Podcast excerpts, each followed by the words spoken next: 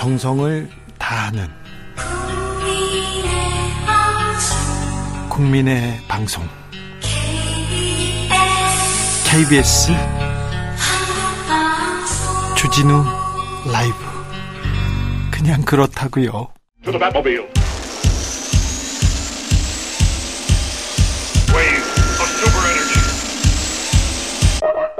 주 기자의 1분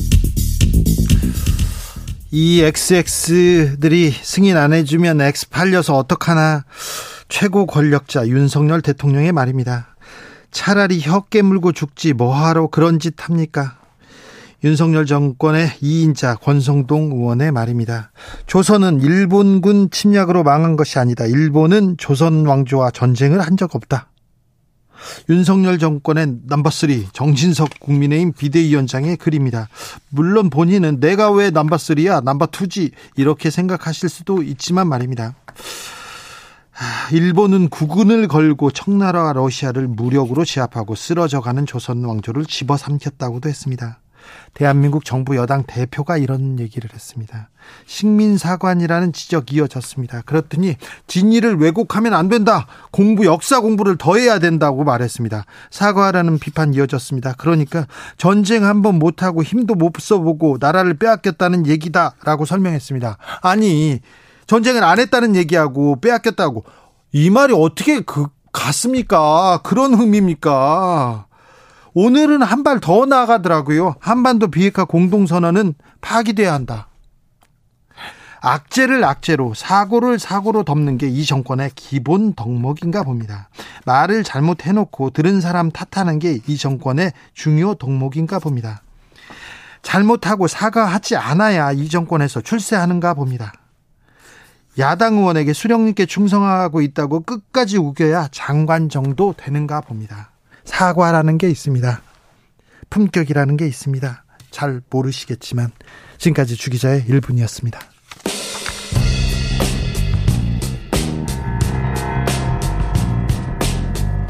피오나 애플 Criminal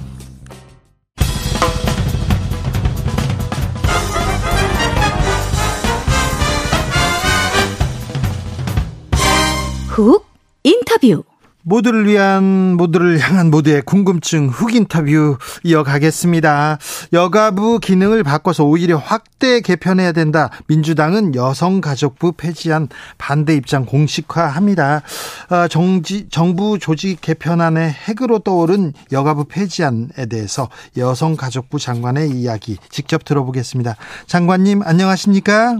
네 안녕하세요. 네. 아, 고생이 많으시죠? 아, 아닙니다. 네. 네. 어, 부처 장관으로서 폐지되는 부처의 장관으로서 어려움 크실 것 같은데 예, 여가부 폐지는 반드시 해야 됩니까? 네, 저는 그 사실 2001년 여가부 출범 이후 지난 20년 동안 뭐 호주제가 폐지되는 등 여성의 지위 향상에 사실은 많은 성과가 있었다고 평가합니다. 그렇죠. 다만 이제 최근에 변화된 사회 환경이나 청년층의 인식을 좀 반영한다거나 네. 아니면 이제 뭐 젠더 갈등이나 권력형 성범죄에 대해서 적극적으로 대응하지 못하고 어, 양성 평등이라기보다는 여성에 특화된 어떤 정책으로서 국민의 기대에 미치지 못한 측면이 좀 있었다고 생각이 되고요. 또 이제 무엇보다 제가 이제 취임하고 지금 4개월이 좀 넘게 지났는데요. 네. 와서 일을 하다 보니까 타부처 협업을 많이 해야 되는 그런 구조여서 지금의 어떤 부처 형태로서는 좀 하는 수 있는 일이 좀 제한적이다 이런 생각을 했습니다. 어, 복지부는 뭐 아동 보육 노인 업무를 하고 있고 청소년 가족은 여가부에 있고 이러다 보니까 정책이 좀 연속적으로 이루어져야 되는 건데 네. 부절된 부분도 있었고 여성 고용도 고용노동부가 총괄하는데 좀 기능이 중첩되고 그런 부분들이 있어서 네. 이제는 좀좀 실용적인 관점에서 영유아부터 노인까지 가족 구성원 전체의 생애주기에 따른 정책을 수요자 중심으로 하나의 부처에서 통합적으로 추진할 수 있는 그런 어떤 시대가 된 게 아닌가 그렇게 생각을 합니다. 아니 그 다른 부처하고 협의할 게 많은데 장관이 사라지면 좀 어려워지지 않을까요? 그런 걱정도 합니다. 어, 그렇지만 이제 말씀드린 것처럼 생애 주기별로 그 영유아부터 노인까지 가족 구성원 전체에 대해서 하나의 부처에서 통합하면서 이제 양성평등 정책에 대한 부분을 저희가 그 전체의 어떤 라이프 사이클에 다 저희가 다 관철시킬 수 있고요. 그다음에 남녀 모두, 그다음에 세대 모두가 평등한 어떤 그런 국민 눈높이에 맞는 정책을 할 수 있어서 저는 오히려 생애 주기별 정책에 대해서 양성평등 패러다임을 다 반영할 수 있기 때문에 양성평등 정책에 대한 공감대도 넓히고 실제로 국민 국민께 느끼는 체감도 같은 것은 훨씬 더 아, 커질 것이라고 그렇게 생각합니다. 아니 여성들이 여성 인권이 지금 후퇴하고 있다 이렇게 얘기하는데 여가부 폐지가 오히려 여성계를 위한 거라고요? 어, 그, 그니까 여성 인권이 후퇴한다고 얘기하는 거에 대해서는 저는 뭘 근거로 말씀하시는지는 좀 저희가 살펴봐야 된다고 생각이 되고요. 예를 들어서 뭐 성격차 지수나 이런 걸로 말씀하신다고 하면은 성격차 지수에서 우리나라가 등수가 낮은 건 맞습니다. 99등 이렇게 네. 돼 있는데 네. 그런 거는 어떤 부분에서 많은 진전이 있어야 되냐면은 첫 번째는 정치 권력에서 여성의 역할이나 여성의 그 저기 참여의 확대, 그러니까 국회 같은데 여성 국회의원이 굉장히 많아지는 것, 그 다음에 아, 노동 시장에서 성별 임금 격차가 저희가 OECD 국가 중에서 가장 크거든요. 그러니까 그런 부분이 빨리 그 개선되는 거, 그런 부분이 개선되면 예. 그 어떤 성격자 지수는 굉장히 빨리 좋아지고 그러면 예를 들어서 그런 성별 임금 격차를 없애기 위해서 고용부에서 그 전체적으로 종합적인 아, 관점에서 그 여성과 남성의 어떤 그, 그 성차별 부분을 해결해 가는 노동시장에서 그런 부분들이 오히려 더 효율적이고 더 도움이 많이 될 것이라고 저는 생각을 해요. 성차별 네. 부분이 개선되지 네. 않았기 때문에 여가부가 생긴 거 아닙니까? 아 그거는 이제 20년 전에 아까 제가 처음 네. 말씀드린 것처럼 아 시대가 굉장히 바뀌었고 네. 그 당시 사회에는 굉장히 가부장적인 문화나 이런 것도 많았기 때문에 호주제 폐지 같은 것에서 굉장한 진전을 이룬 것은 사실입니다. 그러니까 여가부의 한계가 있지만 성과도 인정하는 부분은 분명히 있고요. 다만 지금은 시대가 20년이 지났고 네. 아 시대가 요구하는 것도 달라지고 조금 더 지금은 프랙티컬하고 실용적인 예. 부분에서 양성평등 정책이 필요한 시점이라고 저는 그 판단하고 있습니다. 해리스 펜스 미국 부통령이 한국에 네. 와서도 네. 성평등 문제, 여성의 권한 강화 이런 부분 지적했는데요.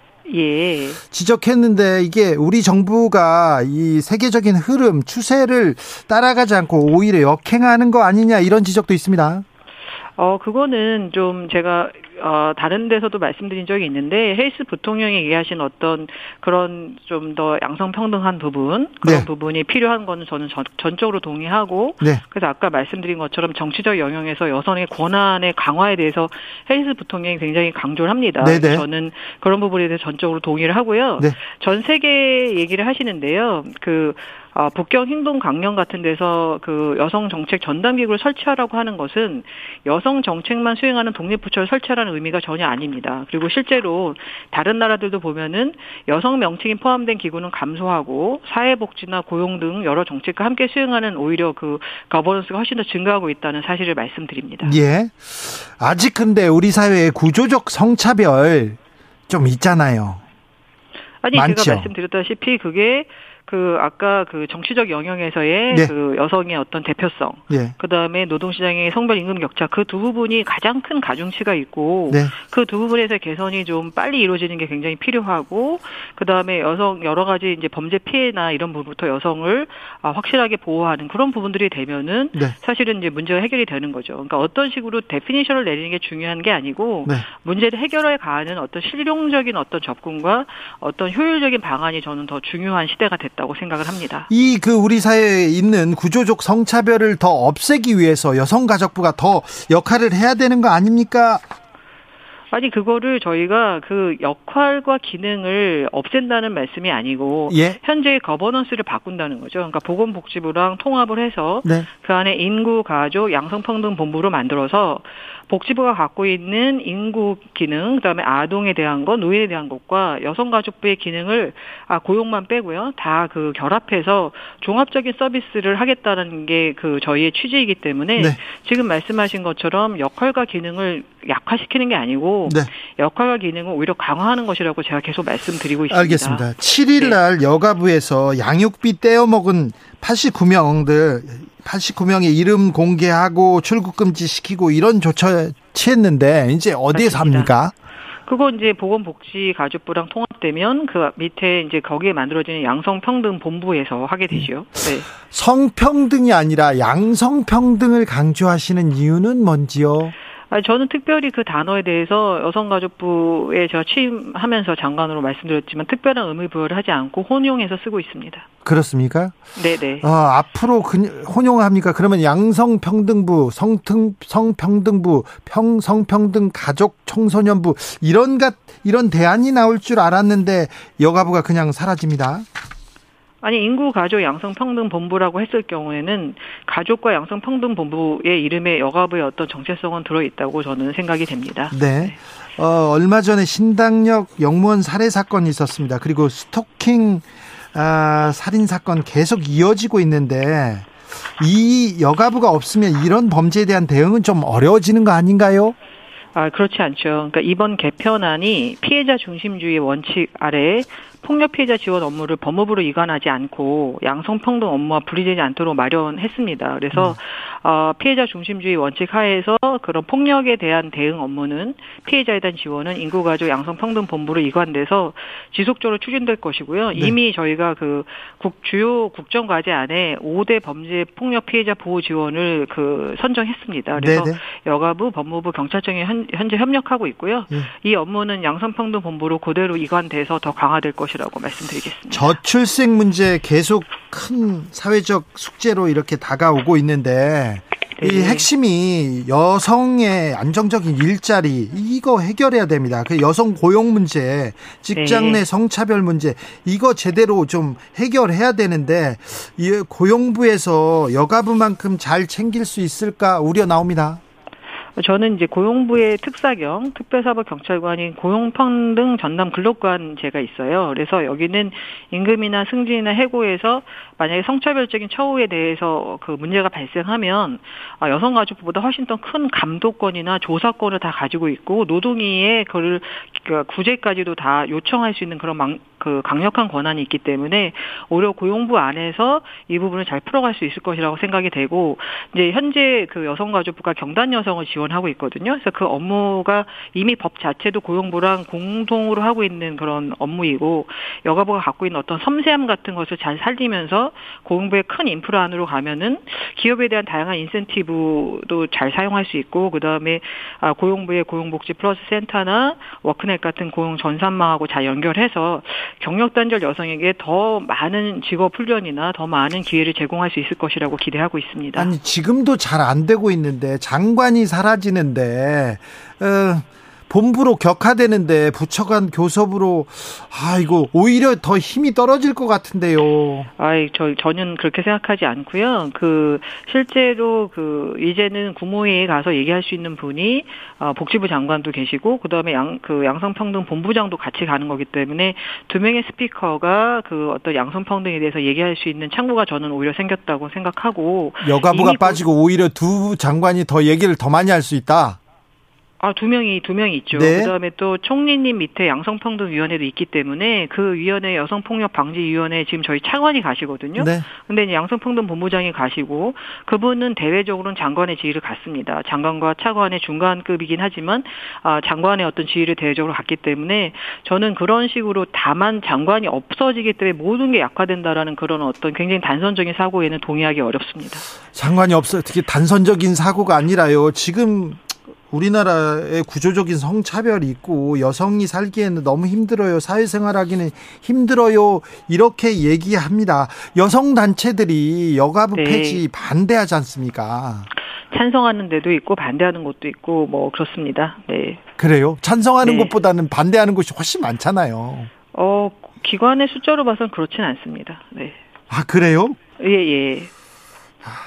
야당에서 이재명 네. 대표가 아, 이거 제동 걸고 맞겠다 여가부 폐지 맞겠다 이렇게 얘기하고 있는데 이 부분은 어떻게 보시는지요? 어 물론 저는 이제 국회의 권한을 굉장히 존중하고요. 네. 그다음에 이 정부조직법이 어쨌든 국회를 통과해야지만 되는 거기 때문에 아 예, 여야 의원님들 만나 뵙고 이제 설명을 잘 드리고 그다음에 뭐 토론회도 하고 국회에서 다양한 의견을 모으는 그런 과정들이 진행될 것이라고 생각하고 그 과정에서 아 그 윤석열 정부가 갖고 있는 입장에 대해서 아 충분히 설명드릴 그럴 생각입니다.